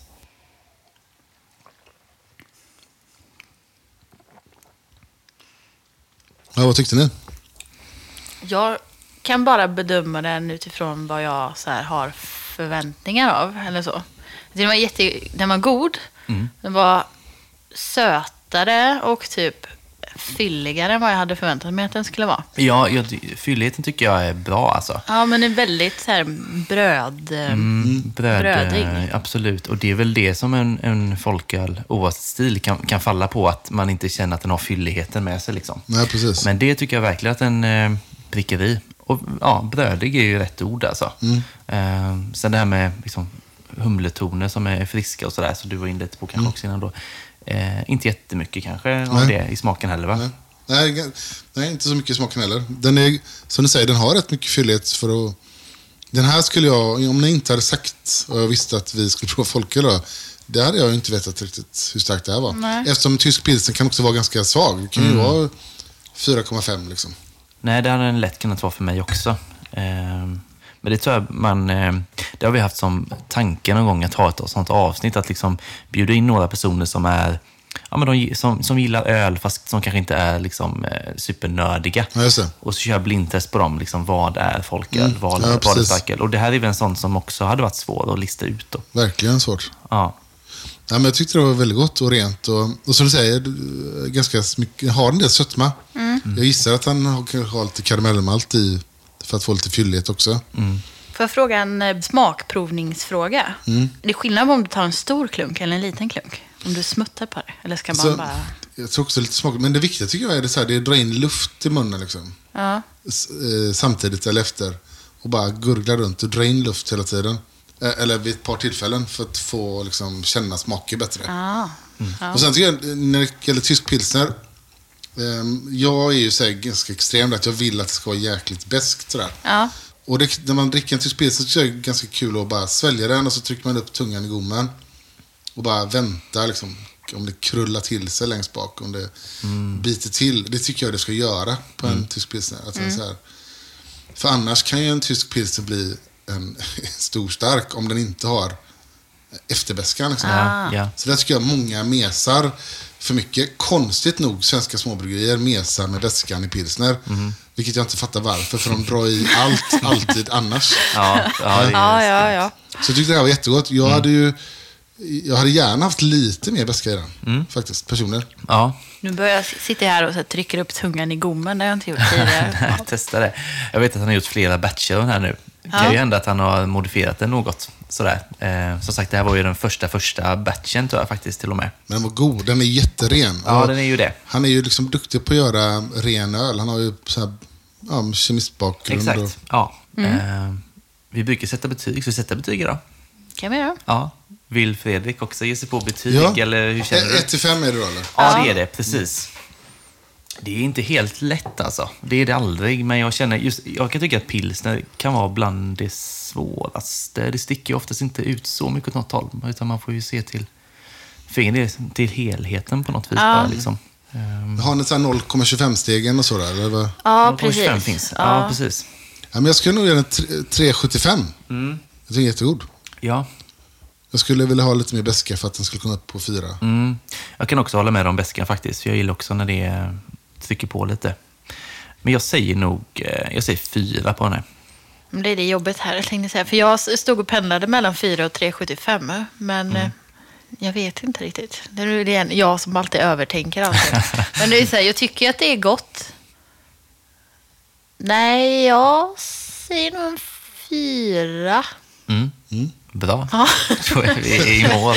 Ja. Brukar ni lägga, lägga in det här sen på en tapp, era betyg? Brukar ni Ja, men så brukar jag Mm. räkna ihop det till ett snitt typ.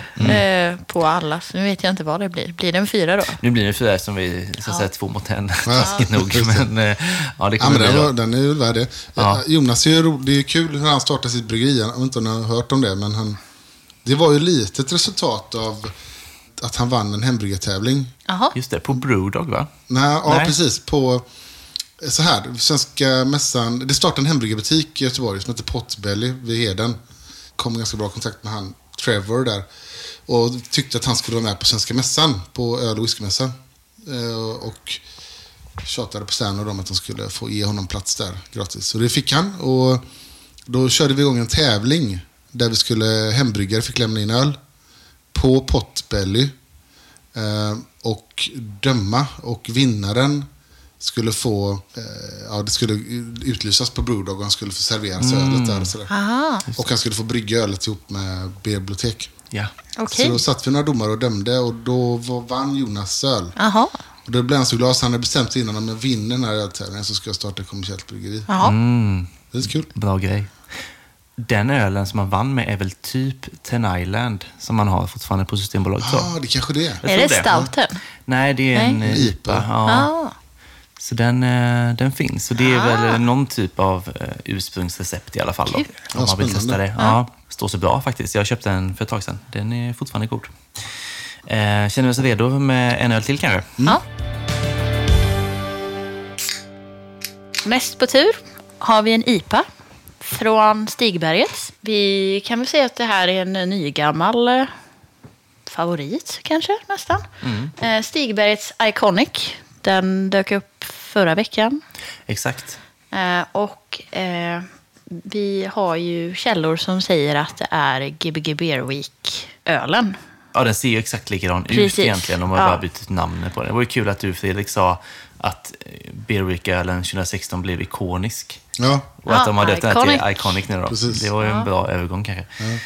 Så egentligen har vi typ druckit den här ölen i podden. Mm. Vi hade ju med den i vårt IPA-test. Ja, exakt. Eh, när ni provar blint Ja. Ja. precis. Yes. Fast vi betygsatte aldrig den faktiskt. Nej, Då. vi Då gick rankade den i Vi rankade år. bara den då. Så att, eh, och sen är det en ny batch och sådär, så att det är klart det kan vara skillnad i den. Eh, Men den är ju superfärsk Ja, oavsett. Det är ju en vecka sedan bara nu som de precis. burkade den.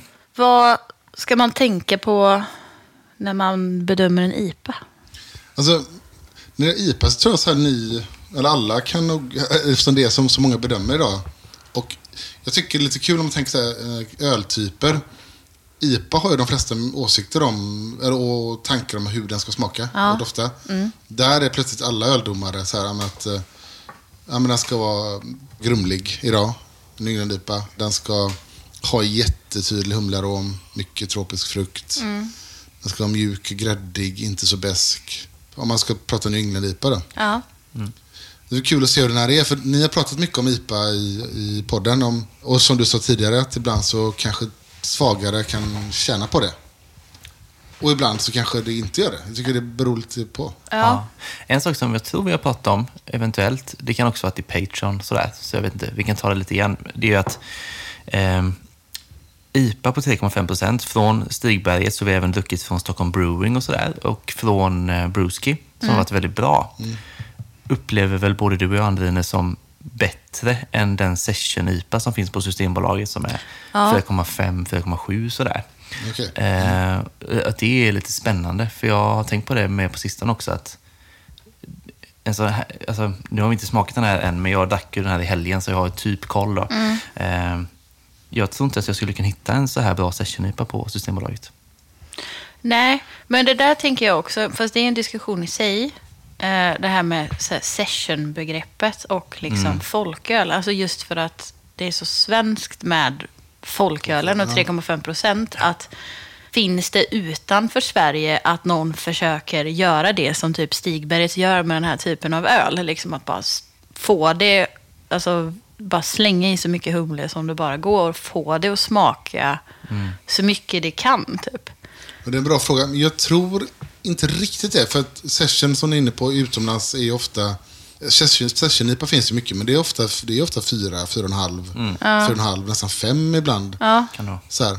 så att jag har inte sett så mycket som är i den här typen av öl som går ner på 3,5 Nej. faktiskt. Det kanske är en svensk grej där vi försöker maxa liksom, smakerna på den, just den alkoholhalten. Ja, för i min värld så är så session typ om lite mjäkigare, inte så potent som en IPA liksom. Ja, precis. Eh, och så kommer det här som en käftsmäll. Typ. Ja, och vi har väl också varit inne lite på att bryggerierna nu när det är liksom så här, ska man kalla det folkölskrig, det kanske är att ta i då, men att man liksom vill hävda sig inom folköl nu. Eh, och kanske, kanske att det är viktigare, man kanske kostar på mer att göra en bra folköl på 3,5 än att göra en, eh, en session IPA på 4,7 för att det finns ändå andra alternativ på Ja, Systembolaget. precis. så kanske man tänker också, skulle jag kunna tänka mig. Ja, men absolut. För gör man en bra folköl som folk uppskattar så är det ju lättare att sälja nästa Just det. folköl. Mm. Ja. Faktiskt. Eftersom det är olika för- återförsäljare. Liksom. Kanske. Ja, men jag håller med. Mm, Ska vi testa den? det Yes. tycker jag. Ja, den doftar ju mycket, det tror jag vi tycker allihopa otroligt kanske. fräsch ja. doft alltså. Den känns färsk. Ja, det gör den verkligen.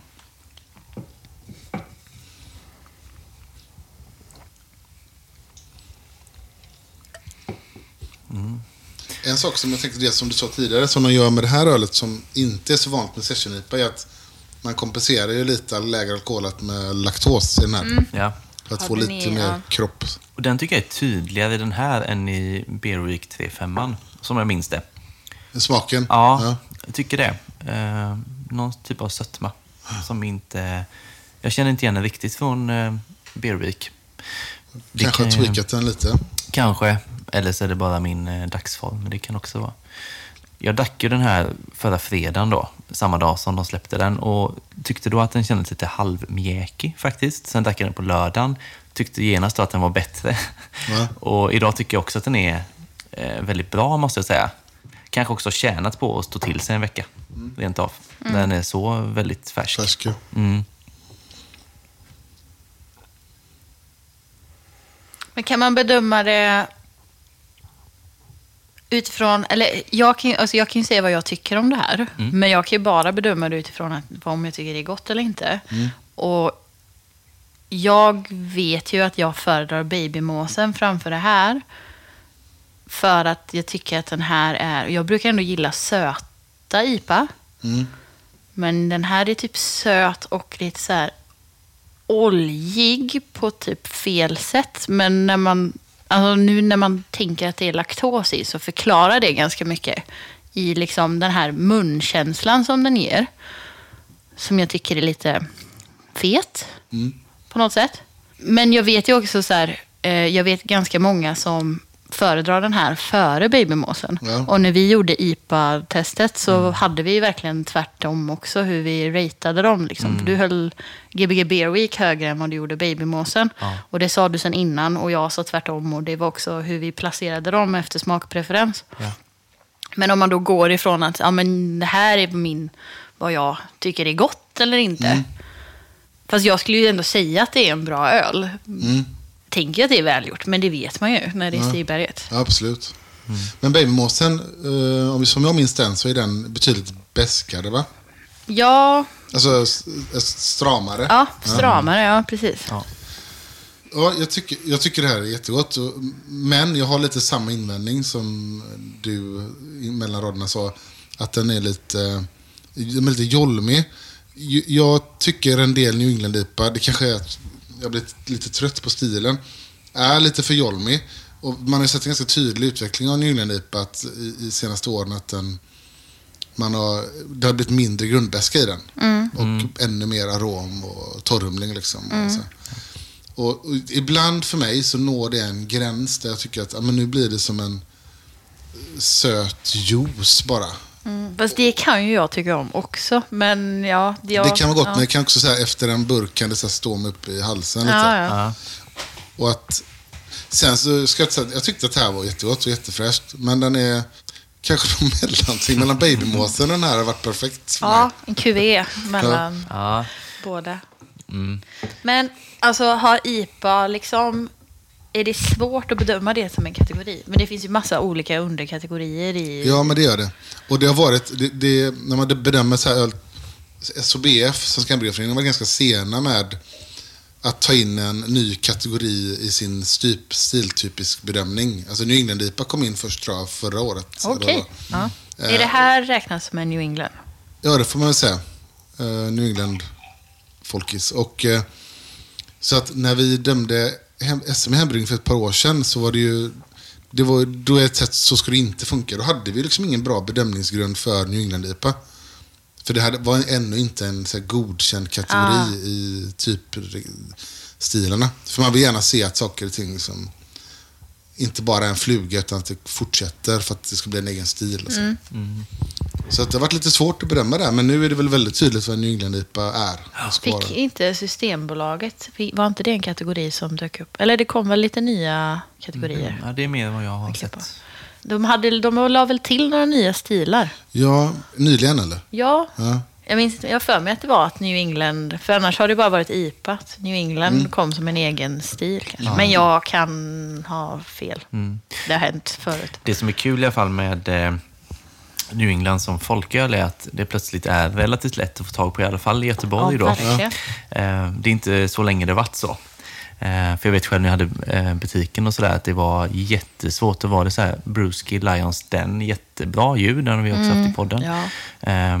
Eh, Aka kom med någon wheat, eh, ja, wheat ale, ja, vad de nu kallar den. Liksom, sådär. Den var också toppen liksom, och matad med humle. Så. Men det var verkligen de två, de kunde man inte alltid få tag på heller. Ja, just det. För de sålde slut och sen kanske det tog några månader innan det kom igen och sådär. Men ehm, det har ju verkligen fått uppsving och det är ju bra kvalitet alltså. Och det är ju Ja. mycket Stigbergs, absolut. Men som sagt, det är även... Det är Dacke för Stockholm Brewing exempelvis då. Intergalactic, den var ju superbra. ja, den var jättebra. Ja, och, eh, och som sagt Brewski och sådär. Och det, det finns väl, vi har druckit någon mer, jag försöker famla efter den. Eh, Benchwarmers. ja, Gay Pony var ju den precis, som ja. eh, vann. Så oavsett var i landet man är, så det kanske finns någonting att få tag på. Liksom. Ja. Eh, Så det, det är väldigt kul att det går i den riktningen. Det känns som det kommer finnas ännu mer typ nästa sommar och sådär. Liksom. Mm. Fler som hoppar på. Eh, Så det är en väldigt härlig utveckling. så. Ja, men det är det. Och som du säger, Stigberget har verkligen... Känns det som att de har populariserat lite folkölsvarianten av det. Det skulle jag verkligen säga. Eh, Men jag känner lite laktosen som du sa väl också det. Jag tycker man känner den. Ja. Jag tycker det här är, är jättegott. Men, men jag tycker samtidigt att, att jag är inte säker på att den vinner, i det här fallet, på att vara en folköl. Nej. Det här ölet faktiskt. Mm. Ska vi köra något slags betyg då? Mm. Vem vill börja? Börja nu. Börja. Nej, ska jag börja? Ja, vi kör du först. Jag säger 3,75. Ja. Alltså jag gillar ju ändå stilen så pass mycket. Eh, så jag kommer säga 4,25 för det passar mig väldigt bra. Liksom. Ja. Ja, men jag säger ändå fyra. Jag tycker att det är jättebra. Jag, jag tänker att det är en folköl. Jag bedömer det lite som en, Ja. som en folköl. Och den är ju superfräsch och sådär. Mm. Sen hade jag ju velat ha lite annorlunda, men den är supergod. Mm. Alltså vill man ha mycket humle och ska köpa en folköl så det, det finns Ja. inte så mycket annat. Nej, Nej. verkligen. Mm. Men vad härligt. Är vi redo för nästa? Ja, Ja. Nu har vi då hällt upp en öl som vi har testat tidigare i Porter Stout-avsnittet som vi hade. Eh, som då är från Närke kulturbryggeri och heter antingen Jollners dricka eller Jolners dricka. Ja. Det vet vi inte. Men eh, det är alltså en cream stout. Ganska ovanligt ju som, eh, som folköl. Som sagt, vi har ju druckit den innan. Tyckte jättemycket om den. Vi tänkte att vi tar med den idag med, för jag hade en flaska kvar hemma. Eh, nu när vi har lite förstärkning på bedömningen här. Se vad, vad vi egentligen tycker kanske. Ja. Eh, den är utgången November. november förra året. Ja. Eh, har ju stått kylt och sådär. Eh, och är väl en ölstil som kanske inte behöver påverkas så mycket.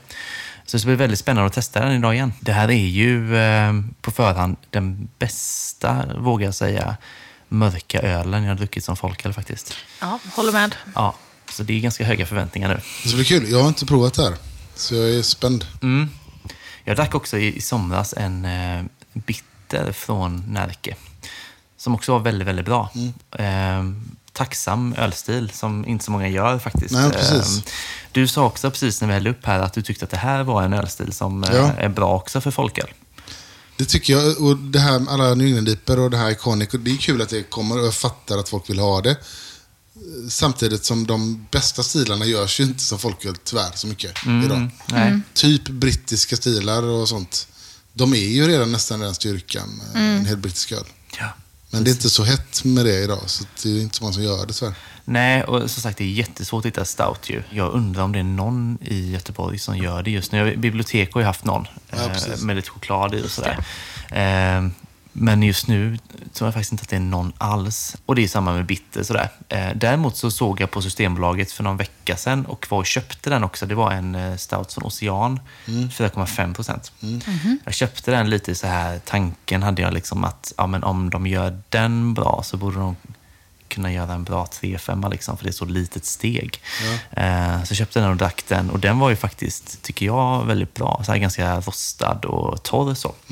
Eh, och då kände jag det, fler borde nog egentligen kunna göra bra Ja. stout, fast det kanske är också svårt att, få det sålt ordentligt Ja, i det är det. volymer och så. Eller som mild funkar också som folköl. Och, Ja, det gör det. Sådana ölstilar som i folks ögon är lite tråkiga. Ja, precis. Kanske. Ja, Ja. tyvärr är det kanske så. Ja, vad ska vi kika på den här nu då? Det, det är ju en... eh, Den här har ju också laktos. Och den här stilen ska, ska ju ha laktos. Ja. Som, som milk stout, cream stout. Den är... Jag tycker den doftar fantastiskt. Den har ju lite lagrade toner, men det passar ju jättebra Mm, med ölen. Liksom. ja.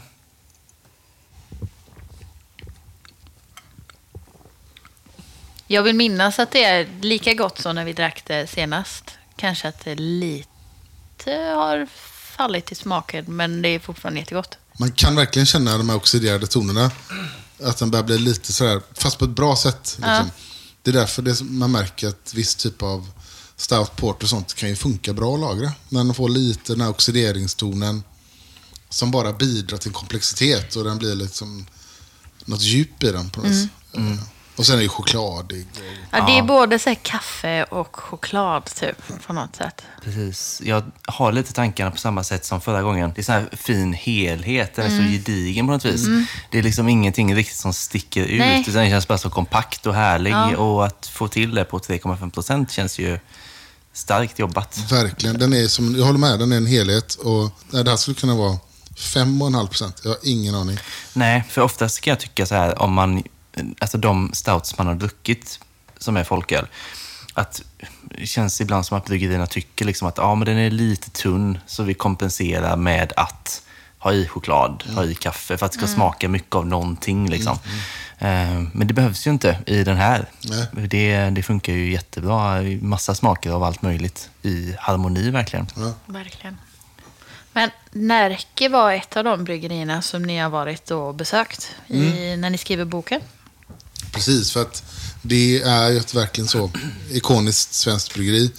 Ehm, och jag har känt eh, Berit Håge länge och visste att han var sjuk. Så vi kontaktade dem och frågade om vi fick eh, komma. För att vi ville fota och så här. Och då sa ju Berit att ja, det får ni jättegärna göra men eh, ni får komma snart för HG är dålig. Jättedålig. Så det var ju så här. Ja, men det var så här efter han mådde ju, eller det var jättefint besök och så här. Ja, men det var fint att ha varit där. Jag har ju aldrig besökt det Nej. innan. Så det var I Örebro är det va? Örebro, ja. Ja. Och ja, men de har betytt så otroligt mycket för svensk ölkultur. Och, och det är ju de som har gjort liksom öl, eh, svenskt öl känt i stor utsträckning tidigt utomlands. Med, ja, med kaggen och det här. Liksom. Ja. Och de är ju väldigt duktiga på brittisk öl och De gör ju inte heller några, eh, vad heter det, publikfria öl. Liksom inga eh, surisar eller hazy IPAs. Nej, precis. Och jag frågade Hågen över det här om det var så här... För man kan tänka, han är, eller var lite speciell och kunde vara väldigt så här anti rätt mycket saker. För de har ju inte gjort någon New England-IPA på det sättet. Så jag frågade om varför och det var inte så att han hade någonting emot det, utan han bara tycker inte att det varit så intressant att göra det Nej. för honom själv. Men han sa att ville bryggan, de har en, ett par andra bryggare, vill de göra det så får de göra det. Så han var inte så här, han har inte satt, satt ju inte stopp för det. Nej, just det. Nej. Nej. Men det passar inte riktigt eh, det bryggeriet, kanske den Nej. typen av öl. Nej, det är väl så med vissa bryggerier. Man känner att det, det ska vara en viss typ. Liksom. Alltså, Det räcker med att kolla på etiketter och sådär egentligen. Så får man en viss känsla av vad, vad man förväntar sig att det finns i flaskan också. Om det känns mer traditionellt än... eh, Experimentellt. Ja. Mm, exakt så. Nej, men det här tyckte jag var sjukt gott. Ja, Alltså helt ett, otroligt gott var det. det, är, det, Men hur har ni köpt den här då? ja, men den är köpt eh, via ombud eh, på Folk and Friends. Okej. De har de, de, jag var ju där i somras sen också och eh, jag tror faktiskt de hade den här i kylen då också. Så de, de har dem säkert löpande. Jag bad ju dig när du var i Örebro. Jag vet. Ja. Jag glömde det. Skylla dig. Tänk vad du har missat. Ja, vilken idiotiskt. Ja. För vi, de stod där och de gick fram, eller de sa ta vad ni vill från kylen. Och då hade de ju allt möjligt där, kaggen och sånt. Men jag kunde inte med att ta kaggen. Så jag tog Nej. något annat. Så open liksom. tror Ja. jag har en kaggen stående i mitt eh, skåp. Ja, Jag kan öppna den sen. Ja, såklart. Ja, nej men som sagt, man blir ju ganska glad måste jag säga. Alltså man känner att fan, Ja. det här blir... Alltså när man dricker det här så känner man att det finns en jäkla bredd ändå inom, inom folköl. Ehm, Och de tre vi har druckit nu är ju väldigt olika varandra och det är Ja. liksom bra kvalitet på alla håll. Liksom. Precis. Och detta är väl de tre som, när man bedömer milk stout och sånt, då är de ju ofta i den här styrkan. Alltså rent eh, typstilsmässigt också. Så att eh, det är inte någon så här lätt variant av stout, utan det är ju så här det är. Mm. Liksom. Exakt. Jag är glad att den är lika god som eh, sist. Ibland kan man ju dricka en öl och så är den jättegod och nästa gång man dricker den så... Ja, men som du sa med Ico- Iconic, att du ändrade lite från varje Ja, men gång. man hoppar lite fram och tillbaka. Men det här var, och så, första Mm. gången jag tog, alltså, doftade på den här så var det ju liksom bara, mm, yes, precis så som Ja. Ja, kom ihåg den. precis. Ja, men den känns så jäkla välgjord Ja, på alla verkligen. sätt. Och verkligen. som du säger, alltså, den spretar inte åt något håll. Liksom. Alla Nej. smakerna bara... Ja, för jag tycker det blir så här mjölkchoklad, alltså laktosen, så här mjölksockret ihop med rostade toner blir mjölkchoklad för mig. Mm. Verkligen. Ja. Vem ska sätta betyg först nu då? Ja, alltså, jag var inne och kikade på Antapt, Ja. vad vi satte senast. Ja. Eh, bara sådär, för att ha lite i bakhuvudet, för jag vet att det var högt. Liksom. Mm. Vill du veta vad du satte? Eller vill du kanske inte? 4,75 skulle jag gissa på. Det gjorde jag. Och så 4,5. Ja, Ja. fegade lite på slutet där. Ja, för jag tänkte att jag stod där och velade. Mm. Men alltså jag blir så här, jag, kommer, ju- alltså jag tycker samma nu. Eller jag är nästan så här, ska man sätta högre? Det kanske man ska. Jag sa just att det var den bästa jag Men druckit så är som vi si- pratade om förut, då, om man tycker det är jättegott och om man är så här, om det är väldigt bra för att vara ur så här ett stiltypiskt så är det här ett väldigt bra exempel på en öl. Borde Ja. det vara en femma då? Är det då det blir femmor? Om den är supergod också. Ja, Mm. alltså man både gillar den och den är... Jag känner att jag tippade över där när du sa så. Eh, Men jag säger, jag säger fem då. Jag gör det. Jag ger den också fem. Mm. För att om inte den här får fem, vad ska få fem? Ja, Tänker jag. ja, det är lite så tänk med. Ja. Ska jag säga fem bara för att det ska bli enkelt att betygsätta det? Trippelfemma har ju aldrig hänt innan. Nej, Nej, det är ju mäktigt. Ja, ja. Ja. men jag gör det. Alltså, ja. Och att den också står sig. Långt Ja, efter. det gör det ju bevisligen. Ja. Exakt. Jag såg att Haket hade, fick en leverans från Närke Mm. här- häromdagen. ja, i- häromdagen igen. Eller det kanske var längre sedan, Ja. men jag såg det häromdagen på några sociala medier. Men Närkes öl fanns ju mycket i Göteborg ju förr. Eh, Men sen så när Göteborg började blomstra som ölstad så hade de svårt att sälja öl. Så jag Ah. frågade dem lite om det, för de hade ju kontinuerligt en bil som körde ner hit. De hade ju egen leverans av, av öl. Liksom. Men när Göteborg fick fler bryggerier så märkte de att nej, men de sålde inte lika mycket. Då, då kom de inte hit något mer. Så Närke har ju liksom varit lite försvunna från Göteborg.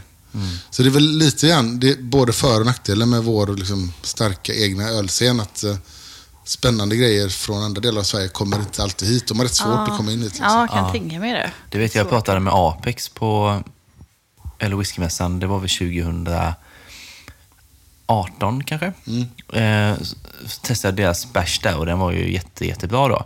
Jag hade druckit något av dem innan också, sådär, liksom, men inte så mycket i stan här. Sådär, de hade inte kommit in. Och det var just det jag frågade dem, liksom, eh, om de trodde de skulle sälja mer öl i Göteborg. och Sådär. Men de sa just det, det är väldigt, väldigt svårt för oss att komma in och vi gör också humlig öl. Just det. Så, och det gör jättemånga i Göteborg. Så det är liksom, vi har jättesvårt att nå hit. Känns som de kanske i och för sig börjar komma in lite mer nu. Men, Tycker nog det. eh, Mm, Jag tänker att det också tid. kan vara för att folk i Göteborg börjar bli trötta på Göteborg. Humle, typ. Eller? Ja, kanske man vill. Ja, men så. Öldrickare är väl rastlösa Apex överlag. är ju så- väldigt så, alltså den senaste Haze. Det är väl ett av de mest populära, tänker jag nu, bryggerierna. När det kommer till humle. Ja, det är det säkerligen. Ja, de har blivit väldigt Mest uh, hypade. hypade. Men de gör jättebra öl, så att det är ju inte Ja, ja, det är gott. Men jag Verkligen. tänker att det gör att de, de har nog lättare nu kanske. Mm. Men man ser det fortfarande inte. Man kan se burkar, men inte på fat. Inte på fat så mycket, nej. Nej. Nej, sant. Mm. Ja, men det var ju den provningen då. Avslutar på topp. Ja, det får man verkligen säga. femma. Ja, otroligt. Tre femmor. Ja, men en grym, grymt öl faktiskt. Ja, kul att det gick hem. Ja, Då har vi bekräftat det vi trodde att vi redan visste. ja men vad bra. Då sitter vi inte bara här och killgissar i varje på. avsnitt. Nej, precis. Gå på magkänsla varje gång.